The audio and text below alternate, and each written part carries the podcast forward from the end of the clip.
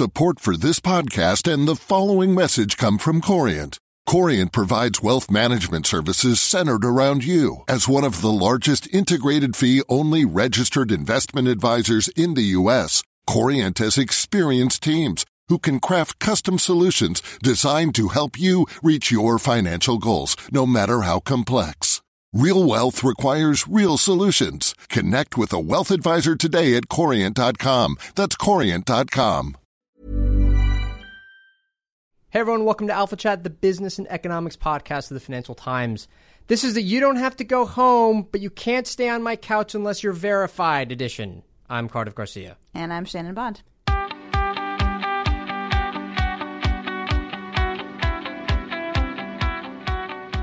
On the show today, Shannon and I talk to Leigh Gallagher, author of The Airbnb Story, a new history of the paradigmatic company that has changed the hospitality industry forever. We'll talk to Leigh about the founders, the controversies that the company has generated, and how it dealt with them, and what's next. The book is out next Tuesday. Shannon, you're an Airbnb user, are you not? I have stayed in a few Airbnbs in my time. What about you? Uh, I did, but I'm curious to know what your very favorite experience on Airbnb was. We The single best one. wait. Does it have to be on Airbnb specifically? Airbnb. Specifically, you used Airbnb and not one of these rip-off websites. okay. Well, so this is like kind of sad, but we, my husband and I last year wanted to do a baby moon where we were going to go away before we had our baby and our lives had no more free time. But you may remember Zika, so we couldn't go somewhere like warm and wonderful. So we went away for the weekend from New York City to Greenwich, Connecticut, which I recognize is not exactly like the most For our overseas listeners, Greenwich is about a 40-minute train ride from New York. Yeah, it's pretty close. But we went and we stayed just outside of Greenwich. It was like a little farm, and she had a guest house, and it was very relaxed and lovely. And there were some very nice cats, so that was positive. Very nice. What about you? Very nice. I would say Paris. I once went to London for a company thing, and then I went to Paris for 10 days afterwards. And I can tell you, as a sign of just how much uh, Airbnb has changed things, I would not have been able to stay in Paris for 10 days at the time um, because a comparable ho- hotel room, a hotel room that would have been, that would have offered amenities like the ones I got at the place I stayed, would have been astronomically expensive. This was before the euro started Yeah. crashing, so my timing was terrible also, right? But I stayed in Paris for 10 days at an awesome place right by the Rue Oberkampf, super hip, right around the corner from like a grocery store where they sold fresh bread and cheese and all that stuff. Felt like I was in the 1920s and one of these people who was hanging out with Gertrude Stein and Hemingway and all these guys. It was awesome. Awesome. Uh, okay. Now that we're done with our ad for Airbnb, I know, right? No, listen, we are going to talk about the bad stuff that has also surrounded the company um, because Leigh dedicates part of her book to that. Leigh, how are you? I'm great. Thanks so much for having me, you guys. It's super fun. I could listen to you guys banter all over the whole show. It's great. Right, so I get the sense sometimes that uh, people think that the guest isn't actually here while Shannon and I are like doing our thing, but actually no. Lee was just sitting here looking at a slack got jaw, like, "What are you look idiots on my doing?" face. I love it. Okay, uh, so we've got a little bit of a roadmap um, Okay. for this conversation. Great. Rather than talking about like the founding of the company itself, which is a story that a lot of people know, it's not entirely accurate, the sort of mythical way it was founded. But I'll let people figure that out by buying your book. Instead, That's I, awesome. I want to talk about you got got to leave a little something on the table, right? Um, I want to talk about the personalities of the founders themselves, right? Mm-hmm. Um, there was a lot of brilliant technical innovation that went into this company, but actually the main thing that separated them from everybody else was their sense of design. Absolutely. And, you know, much has been made. There's been great fanfare about the fact that two of the three co founders, Brian Chesky and Joe Gebbia, came out of RISD, Rhode Island- School of Design. They were designers. It's true, design played a huge role in their in the company's success. But it's not just, you know, when I first heard that years ago, I just thought, oh, because it yeah, the site looks good, it looks nice. But it's not just about the look. It's sort of, you know, and they talk a lot about this. Design is is about everything about a product. It's how you interact with it. You know, they even took it to design their culture, how they run their board meetings, things like that. But when you look at the product itself, because there were many, many sites that did this before Airbnb, and I think that's a really important distinction to make. There was HomeAway, there was VRBO, even Craigslist did this. So what led them to like crack open this market for just millions of people to use it? And it was really the first time that they sort of made this site that that made a thing out of people's personalities, which later kind of came back to bite them a little bit with discrimination, which we can talk about. They really made these images of these properties really come to life by sending professional photographers to each one, and so they were this, kind of these magazine-worthy photos and you know, somebody said it's like Pinterest meets real estate porn. but then the other thing was that you could do everything all on one site. And at the time, you couldn't really, you know, on the other sites, you couldn't click one button and pay and do everything all in the same site. And at the time, building that payment function into the site was very tricky and very and something that the CTO Nathan Blecharczyk did have to spend a lot of time doing and was complicated. So there is a, a deep technical backbone to Airbnb, but the design is definitely a huge part of what made it so different. Uh, you mentioned Nathan Blecharczyk. I wasn't exactly sure how to pronounce that, um, so thank you for that. He's one of the three co-founders. Uh, can you just give us a sense of uh, the distinctive personalities of each of the three co-founders, uh, how they complement each other, and where they differ? Yeah, they're they're very different, and it's funny. In the book, I talk about a personality test that they once took. Over the years, they got a lot of professional coaching because they were so new to management, and that was a big part of how they kind of evolved as leaders. But at one point, they took this personality test where it was like the coach plotted their three personalities on a circle, and they were like equidistant. They were they were like a perfectly equidistant. You know, if you connected the dots, it would be a perfect isosceles triangle of these three dots.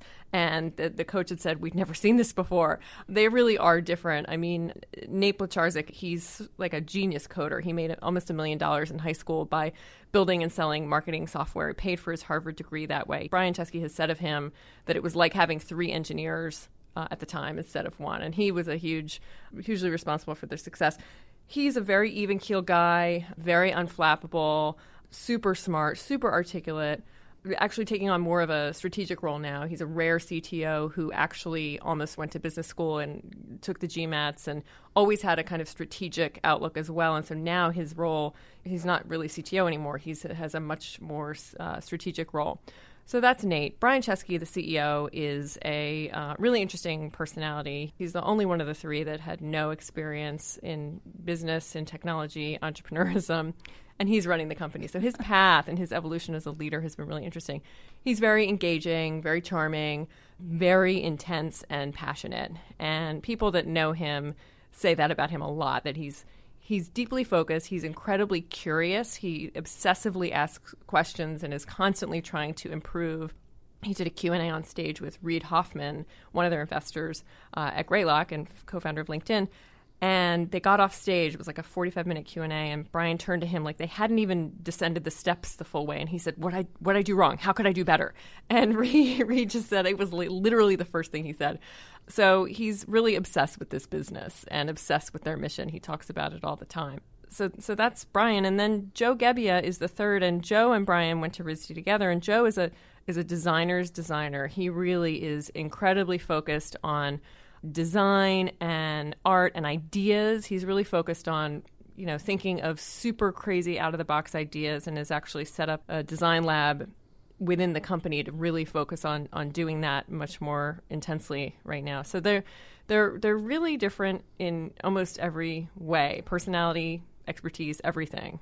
And somehow it all balances out. Yeah, I mean, you know, you don't really see companies with three founders ever, let alone three founders that stay together this long. I couldn't I don't have another example. I, I looked, I researched. I mean, they're just for, for this long. Yeah, it's kind of um, crazy. They haven't had a falling out. They haven't had a situation where like they brought in somebody with more experience mm-hmm. to for what, what do they call it? adult adult supervision. I mean, yeah, you've seen a lot. We've seen a lot of other tech companies have these problems. So one of the things that really struck me reading the book was sort of when you go through different points where you kind of describe the company in different ways and uh, this may sound like a really basic question, but like, what is Airbnb? Is it an accommodation platform? Is it a technology company? Is it a payments processor? I mean, you sort of you describe it in all these different ways in the book, and I'm curious, sort of what what how you see it overall, and how we define it, what that means for sort of how we understand what it is they're trying to do. Sure, I think that's a great question. There's many answers to that question. I mean, I can tell you the way I see it, the way they see it, and maybe the way their enemies see it is a better way to answer All that. distinct. But I mean, the way I see it, it, I mean, technically, it's an online accommodations platform, right? It's a way for you to go onto this platform. It's a marketplace and search for and book a place to stay that is in someone's home anywhere around the world. And it's you know that that's the basic you know business right. it's a platform so it's not a lodging company it is a website and it, it is a tech company I mean, some people say you know it's it's rooms and product its product is in the real life it's not a tech company well it is and its te- its tech backend is a huge part of the company's focus. Its engineering department is more than 400, 500 people. Um, so, so that's sort of at the basic what it is. Uh, they would say it's a place where we bring people together to belong. They're obsessed with this mission of belonging and that it's a place where anyone can feel like they belong anywhere. They also are very clear about saying that they are a platform. This is a very critical distinction when it comes to legal liability mm-hmm. and when it comes to other things. So, you know, we're not responsible, we're just a platform. A platform versus a provider. Yes. Right. Yes, and that's a very important distinction. And then, you know, its enemies think of it as a ruthless rule breaker who has tons of money and just has no concern for local uh, citizens and uh, housing dynamics and rules, and and just has.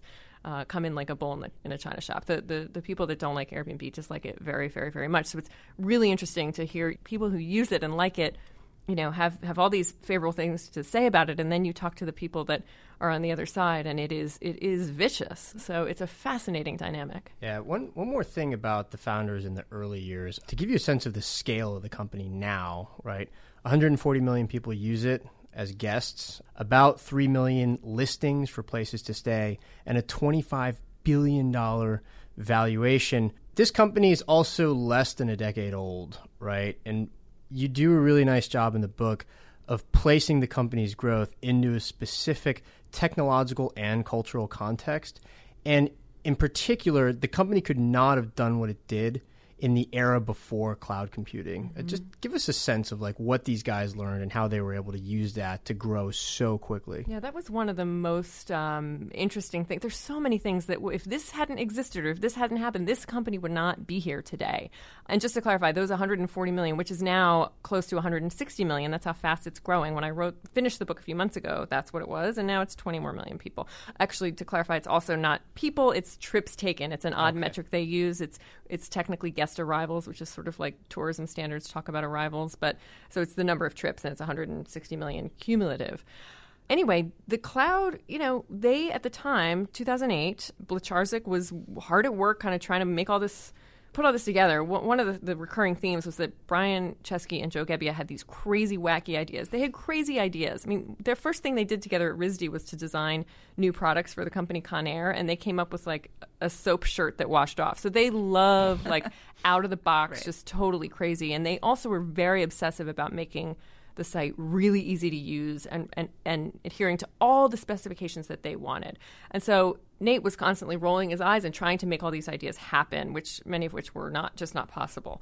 So, one of the things that was brand new at the time was Amazon Web Services, which now is the enormous giant that powers so much of of uh, conventional retail and web technology, and also is huge, hugely important for Amazon, as we know.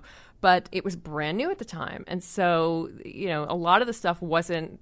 You know, in the coding world, there's whatever the term terms are. There's standards for things. You know, people can communicate on what works and what doesn't. I mean, it was a sort of uncharted territory, but it allowed them to do all this stuff. You're basically renting all your all your servers, all your all your backend. You know, Facebook a few years earlier wasn't able to do that. It meant that they didn't have to, Airbnb did not have to invest in servers, server warehouses, all that stuff, and that was transformative. Or hire their own people to do, yeah. which is an enormous uh, expense in both cost and uh, and time. So that's a huge point of differentiation, not just for Airbnb, but for all those startups that came basically after that era.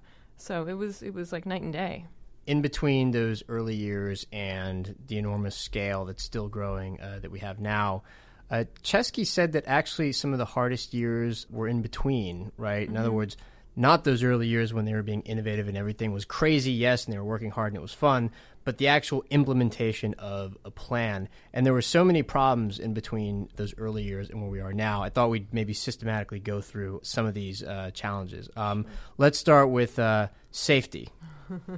safety safety is a huge thing. And it's funny yeah because like at one point they thought they would never get this company off the ground. And as soon as they did they were encountered they were hit with all these other things all these other much bigger problems. And so safety has been something that has been a an issue. It's it's always going to be an issue because of the nature of this company. It is never going to have a 0% incident record. It's just not possible. I have a quote from chesky in the book. He says our product is real life they had a huge awakening in 2011 when they had a horribly violent ransacking happen on their platform and they completely bungled the response. So both of those things were terrible and it was just sort of when the incident happened it confirmed everybody's worst fear about this company. It was one of the big reasons why no investor would touch it when they were just starting to get it off the ground. Nobody, everybody thought you're going to have blood on your hands. Something's Right, going to happen. Chris Sacca said that, right? he did. Yeah, Like, yeah. there's no way I would Yeah. touch this. So he yeah he said it on a on a Tim Ferriss podcast that I quoted in the book, and and he says he lost hundreds of millions of dollars because of it. Chris But- Sacca, an investor who was offered a chance to invest in Airbnb, Yes. Passed it up and would have made billions on it. Yeah, yeah. Many people passed for that specific reason. It was the number one reason people did pass. Because at the time, the idea was still that the host, the person who owned the space or lived in the space, would still be present. It wasn't, you know, running the whole place. Right. I mean, that's a liability nightmare. yeah, yeah, it is, and it still is. So they, after that incident, they they came out, they corrected their initial response, and then they they instituted all these all these measures. They have a huge trust and safety department. They have an advisory board with huge security names on it. They have you know a, a laundry list of things that are put in place to both on the preventative side to sort of screen people or to try to identify, you know, when someone might be somebody who's actually planning a huge party but saying they're not. And then on the reactive side, when you're having an incident and you need to reach somebody. Now, these things don't always work the way they should. And you don't have to ask that many people to find a story of someone who not had a terrible incident but had something go wrong. And so that's been a constantly evolving issue for them. They they do have all these things in place, but it's just not it's not going to prevent everything. And in fact, oftentimes it takes a media calling attention, somebody in the media calling attention to something that happened for, for them to get a response because the phone lines it's it's not easy to get through all the time because the phone number isn't always listed on the website and that's because they can't always, you know, guarantee that someone will answer it immediately. And so you can't really have that as a as a failsafe for a consumer if it's not going to be answered immediately. So I mean, one of the issues here is that, like, I, I think it's so easy for us to think about these companies, these big tech companies, as being like, well, you know, it's all, everything is so efficient, and so it means you don't need to have as many people. But actually, a lot of this is just an issue of like resources, like human resources, right? Like, it actually is still very like a human centric, like requires people to respond and make hard judgment calls that you can't sort of just, you know, put off into some automated computer program, No, you can, and and they have 250 people in their trust and safety department, and they they're all over the world, and they have this whole they call it a follow the sun model, where it starts in Singapore and then mm-hmm. hits the U.S. and then ends in Ireland, and they have people who are ready to handle things 24 hours a day. But you still have things slip through the cracks. I mean, I have a story in the book about a woman who rented out her suburban home in a wealthy suburb in New Jersey to somebody who said he was having uh, a party for golfers, a luncheon for golfers. It was around a big golf event coming to town. And she thought, when else is somebody going to want to rent my suburban home? Might as well take advantage of this. And it wasn't that. It was somebody who hosted a party for 400 kids and it was with cabanas and DJs and tickets were sold on Eventbrite. It was just, you know, totally, totally misrepresentation. Nobody got hurt. The property damage was minimal, uh, but she felt incredibly violated and embarrassed for her neighbors and all this stuff. And it took her a week to hear back from Airbnb. I mean, it was just their response was was not good. And even after that, the, the, the circular back and forth was just kind of you know, I could see it was very frustrating for her. Without excusing uh, the truly abysmal response by Airbnb, and I should note that I myself felt my blood rising as I as I read about what this lady went through in trying it's to like get a the response worst from them. customer service experience. Terrible. Without excusing that, I guess it's also important though to make sure that we're comparing it to the other alternatives, right? Bad things do happen at hotels and motels and hostels. So Absolutely. it's you're never going to get a 100% safety record. It seems like they're a little bit more attuned to this now though than they were in the early years when they weren't really paying attention to this. They are, all. but that story happened last summer, and Oh. yeah, you know, this is this stuff is still happening. So you're right, though. I mean, I talked to the editor of Skift, which is a travel industry platform, news platform, and he said they don't, as a rule, write about things that go wrong in Airbnb like this because he sees the wires news stories coming in about everything that happens at Econo Lodge and everywhere else, and he, he you know, he's witnessing everything, so he he feels like it's it's unfair. Not that he hasn't been critical about Airbnb in other ways, but to that point. So, and they would say this woman accepted a guest who was said he was going to have some sort of gathering. You know, I, somebody who read that said to me, they, as they were reading, they said, "Oh, Airbnb, really?" And then they said, "Oh, this woman, really?" Like everybody was kind of at fault there. Okay, you alluded to it earlier, but let's now talk about the kind of battle between Airbnb and hotels uh, in cities. And I want to make sure that we're clear about what the landscape of this battle looks like. Airbnb's selling point is number one that it's cheaper for guests that it allows you to stay in places and in particular in cities away from the commercial centers where all the hotels tend to be clustered. So it gives you more of a neighborhood feel. And for the hosts, uh, they get to make a little bit more money, and a lot of those hosts happen to be middle class people. So it's just a little bit, it's a nice little uh, bonus for them um, at a time when middle class wages have stagnated, right? The hotels would respond with what? Hotels say, they're not paying taxes. They don't have to adhere to Americans with Disabilities Act. They don't have to have fire sprinklers. There's all these expenses that hotels have to they have to go through the ringer on all these things, and Airbnb is getting a free pass at that. But they really come down on this issue of illegal hotels, which is people snapping up units and using them as dedicated Airbnb units. So nobody lives there. They are just renting them out all the time or most of the time. It is not a, a regular person's apartment. So those are the, the main points of criticism. Which shrinks the supply of housing in a city, including affordable housing for people uh, that don't have a ton of money. Right. Now, the, the affordable housing argument, it, you know, the number of listings in Airbnb of Airbnb in New York is around 44,000 and there's 3 million housing units. You change the housing supply with one brush of a pencil stroke by changing one zoning law. I mean, witness what's happened on 4th Avenue and Park Slope. Like tons of condo buildings have gone up in the past few years. So it's not it, it has a very uh, negligible if any impact on that. But you know, if someone is not renting out, I mean, there are people who are, you know, kicking out their long term tenants and using it for a nightly rental on Airbnb instead because it's so much more profitable. And so you do see this. And there are this this notion of commercial units where somebody has amassed, you know, three, five, twenty units and is running a mini empire. You know, that that does have that you know, nobody likes that. I mean, Airbnb says it really is trying to get rid of that as well. I mean, it got rid of a lot of those players. It's very hard to get a real story of what's happening because if anyone's doing that now, they're kind of cloaking themselves right. as a as a onesie. Right. So because that's what the consumer wants. Also, the consumer wants to feel like it's like hosty and it's not commercial. Right, but I am told the whole point of using Airbnb, right, right, is that I'm like staying in someone's home. I'm not staying in a generic hotel yeah, room. that's sort of the sell, and, yeah. and and it's authentic. And so I, I do think a lot of that, the, the real problematic commercial users have gone to other sites largely, but you do still have some of that activity. It's really hard to find before we move on to the next one, I, I mean, one of the things I thought was interesting that you get into is uh, on that note, um, how Airbnb has reacted to that, um, and how they've really they've sort of taken a page from like political campaigns to the extent of like identifying their hosts as sort of their core voters and the guests as occasional voters and, mm-hmm. and approaching that way. Can you just talk a little bit about how they've reacted uh, in mobilizing sure. support? So this is a strategy that's evolved over the years, but um, early on when they first got their pushback, I mean, the, the, first thing they did was to say, "Listen, let's get our hosts on our side. The hosts are the people that ran out their space. That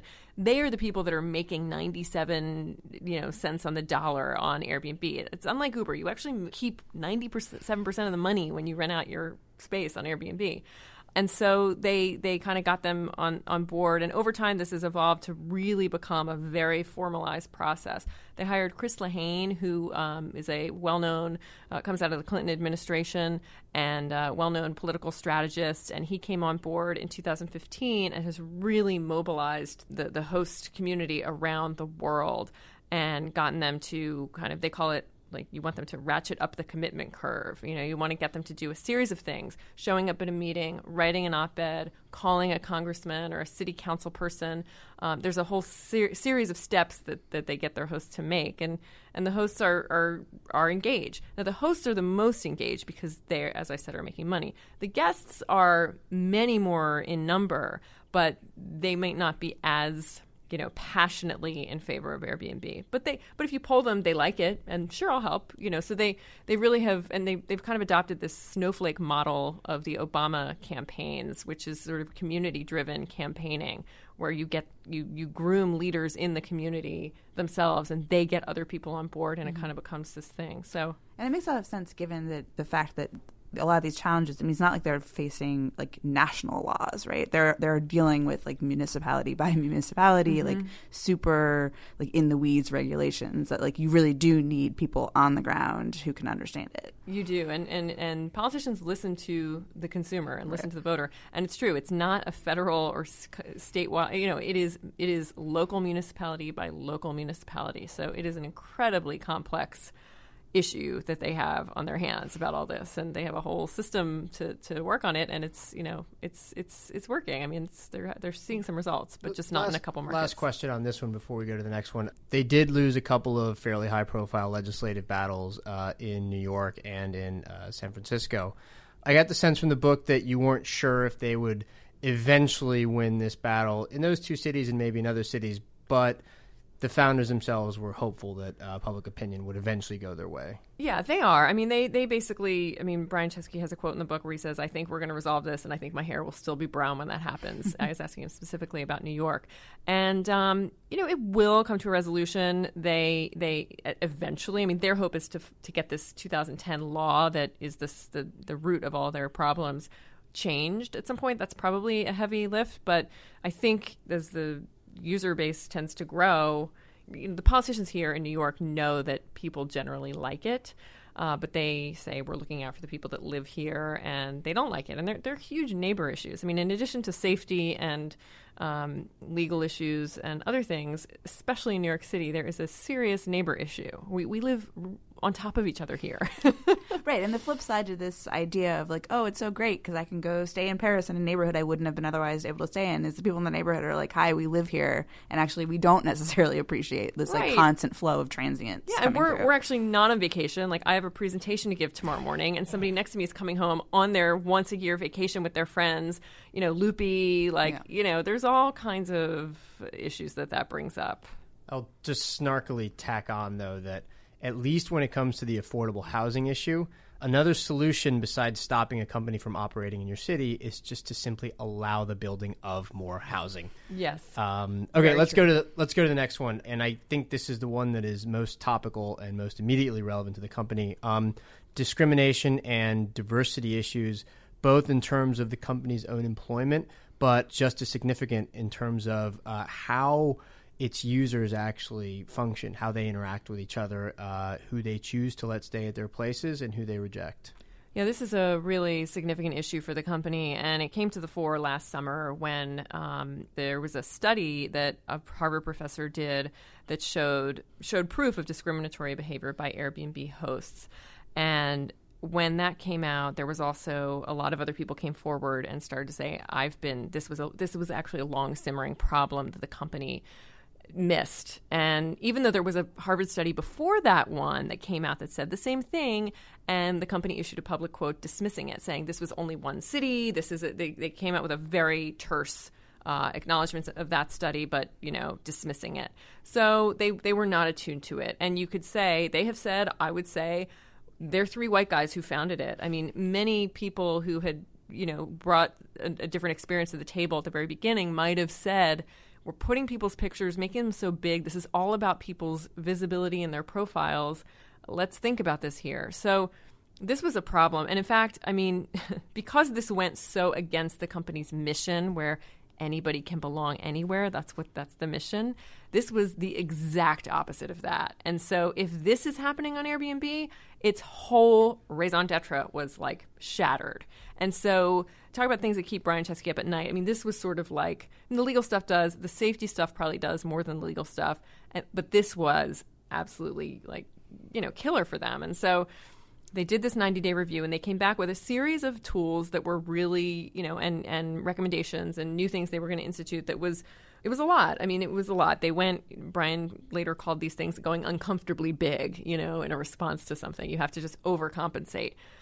So, uh, but it did damage the company. I mean, a lot of people really. I mean, this this was huge news. It it became everyone's water cooler and Sunday barbecue topic of conversation, and uh, that's that was a problem. And so they've tried to come out with these recommendations and these policy changes, and they were applauded for them. And um, everyone has to now sign a, a, an agreement before using the site that they will not discriminate. And so But it really goes at, I mean, a, a problem facing a lot of these companies, right? Uh, this whole issue about like we're a platform, we're not a provider, we're not necessarily responsible, or how how responsible should we be? Mm-hmm.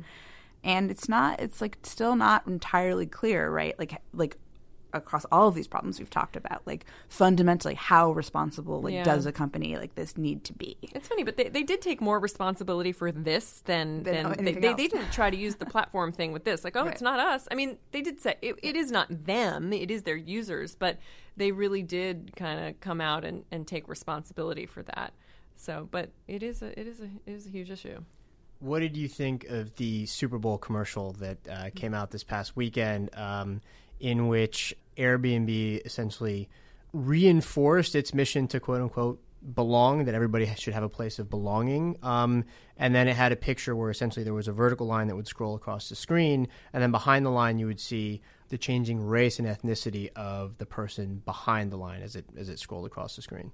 Yeah, I think that was a very powerful ad. They got a lot of um, attention for it, and it was sort of an update of an ad that ran right around the time that was expressly designed to deal with this discrimination issue uh, and to say that anyone can belong on Airbnb. And now they are using this as a message to support, you know, the the refugees across the world and to take a stand, take a political stand against Donald Trump's immigration ban. Right. So. It's pretty canny, essentially reversing. I mean, for what yes. was essentially a defense for them is now something they can like be on the offense about, right? Yeah, it's true. I mean, they got some criticism for that. yeah, but I would I would just own that. Like, yeah. yes, you know, we we don't we think that anyone should belong in Airbnb, and we think that this policy is really terrible. And you know, I you know, I think that those two sides of that coin can completely coexist. So you mentioned Uber a little bit earlier in the conversation. I mean, one of the things I think is interesting is we definitely see, we constantly see Airbnb and Uber like lumped together, mm-hmm. right? Like in in all sorts of news reports. Um, you know, they're both sort of in this very broadly defined sharing category. They're both unicorns. They, you know, they're when are they going to IPO? You know, and, and it's interesting because I feel like at different moments in recent years, sort of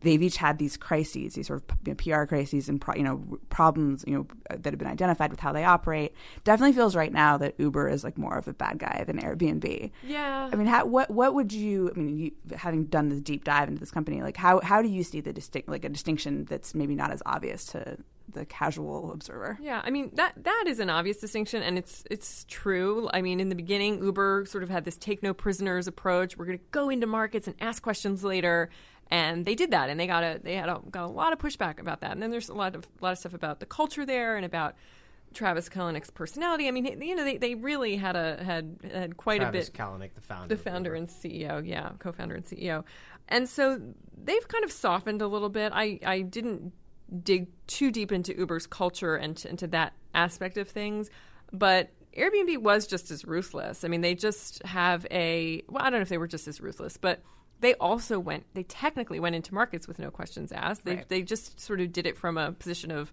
naivete i mean brian says he learned about the the new york law when a host called him up in 2010 and said hey do you know about this thing that's going to be passed and he said what are you talking about so once they did know, you know, did they they they kind of operated on that ask for forgiveness rather than asking for permission. So they were ruthless in their own way, mm-hmm. but they they came at it in a much kind of gentler package, and I, I think that's a big difference. I, I have to say that the, the, personality that did come across most vividly in the book was uh, Brian Chesky's, the CEO's. He does seem to have an instinctive sense for when it's time to abandon uh, all the consensus advice and the political approach to things and just try to sort of own the problem and try to like fight past it and I mean, you know, I don't know the dude, right? But it seems like at least he's willing to deal with it. Whereas in the case of Uber, uh, you do get the sense that they're more geared for confrontation all the time. I would say that's accurate. I mean, Brian Chesky, he's a really interesting personality and, and character, and, and his path is so. I mean, again, he's evolved so much as, as a leader. All this was new to him, but he's he's really into learning and and his most important thing like when these bad things happen when you know there've been deaths on Airbnb he always he always thinks that there's the reaction there's what you do but then there's what you learn and you have to be learning all the time. You have to take learnings and apply them to how you do things in the future. And so that's really been one of his kind of mantras this whole time. Leigh what's next for Airbnb Well, the future of Airbnb has been uh, in the news a lot lately. They had this big announcement last fall where they were going into this brand new product category of experiences and the most millennial of categories. yes, the most millennial. Yes. Um, so they announced this with great fanfare that they're going into these. They're going to offer a lot of different things beyond just offering a place to stay. They're going to offer these. They call them immersive experiences, where when you're traveling to Miami, for example, you can book a, a night with like a fire spinner, and he'll take you around all the underground fire spinning clubs, like something you would never be able to see or truffle hunting in Italy. I mean, there's there's a million examples of this, and this is a huge focus of theirs, and and so that's a big part. That's just been rolled out, but they also announced a lot of other things. They're going to get into the services market, and they're going to get into ground transportation. They're going to do something with flights. Basically trying to close the gap between a long time ago brian said on stage like there are three things that you get at a hotel that you don't get in airbnb consistency services, and I actually can't remember the third thing, but services was one of that. And he said, "There's nothing that a hotel does that we can't do. We can't find someone to do in your in you know in, in a living room." So there, that's a huge part. I mean, he told me, and I have this in the book, that eventually he thinks that accommodations will be less than half of the revenue of the whole company. So they have big ambitions. So we're just seeing the beginning of that, and we'll just have to see what happens. And they want to be in ten years. They want to be the first online travel company with a market cap of $100 billion. So that is the the long term goal. In that case, is there anybody that's sort of doing this in an existing way that they're going up against the way that they were you know initially going up against like HomeAway and VRBO. Yeah, I mean a little bit. This whole expansion puts them less against hotels and more up against online travel agencies, yeah. people like Expedia and Priceline uh, who have multiple brands under one roof. And a big part of why Airbnb wants to do this is to have a, a relationship with its consumers that is, you know, across the board. So, right. you know, if they want to rent a crib when they're traveling, like Airbnb handles everything. I mean, you can now do restaurant reservations, you can do meetups with other hosts. I mean, there's all kinds of things that you can do, and, and we'll see a lot more there. But I think that's the, the, the comparison. Here's something I learned in the book. A lot of times when people uh, use that ubiquitous word uh, disruption and they apply it to Airbnb, they're usually talking about the battle with the hotels and how it's made a lot of idle capital, like these places to stay, and it's basically activated them. Now you can use them. But actually, there's been some new stuff that's emerged from Airbnb's success, what you call like bolt on companies, right? Uh, mm-hmm. Uh, my favorite example, because I've experienced it myself, is that there's a company that will liaise with like nearby cafes in order to be able to pick up the key to the place there so you don't actually have to wait for somebody to hand you the keys themselves. Um, they just tell you where to get it. And then that cafe has some kind of a deal where they make a little bit of money for holding the keys or something like mm-hmm. that. But also, now you have landlords starting to design their places mm-hmm. to be rented out as Airbnb uh, listings, mm-hmm. right? I mean, it seems like this has actually sparked if not a whole new industry, um, at least some kind of an adjacent industry. It, it has absolutely. I mean, there's the sort of cottage industry of these companies that serve the Airbnb ecosystem, like the Key Cafe is the company. That guy's raised three million dollars in funding. I mean, these these are like sort of mini little Airbnbs on, of their own. There's there's a mini bar service. There's pricing analytics. There's um, renters insurance. I mean, anything around what you might need, like pillow fluffing and all this stuff. And then there is this sort of ripple effect. I mean, Airbnb has a partnership with these huge commercial landlords, residential landlords that have hundreds of thousands of units uh, between them. The agreement with them that they want to forge is to make Airbnb okay to allow it in their buildings, so that their millennial renters will will be more likely to rent from that company's you know property because they can rent it knowing that they're going to have an income stream with it so that's one thing but then they're also talking about working with builders to design apartments that are expressly built for sharing. So the layout would be if it's a two bedroom, the bedrooms would be on opposite sides of the living room, and it would just be easy to share with a stranger. And so, you know, I, that's that's a new a newer initiative, and there isn't so much proof that that's actually coming to market anytime soon. But it's it's it's what they see. Leigh Gallagher, thanks so much for being here. Thanks for having me. It's super fun to talk to you guys. Thanks, Leigh. The book is The Airbnb Story How Three Ordinary Guys Disrupted an Industry, Made Billions, and Created Plenty of Controversy. Shannon, always a pleasure. Thanks, Cardiff. All right, let's close this sucker out. Send us an email at alphachat at ft.com or give us a call at 917 551 5012. For our overseas listeners, that is plus one country code. Rate the show, leave us a review on iTunes. It really, really does help people find us. Shannon, you're on Twitter where? At Shannon Pry, S H A N N N O N P A R E I L. Uh, and Leigh, where are you on Twitter? At Leigh Gallagher. I'm at Cardiff Garcia, and you can find show notes at ft.com forward slash alpha chat. Finally, on Airbnb, normally the guest pays the host. But if Amy Keene, the producer and editor of this podcast, is staying at your place, you should be paying her for gracing your shabby apartment with her excellence. Thanks for everything, Amy, and thanks to our listeners. We'll see you here.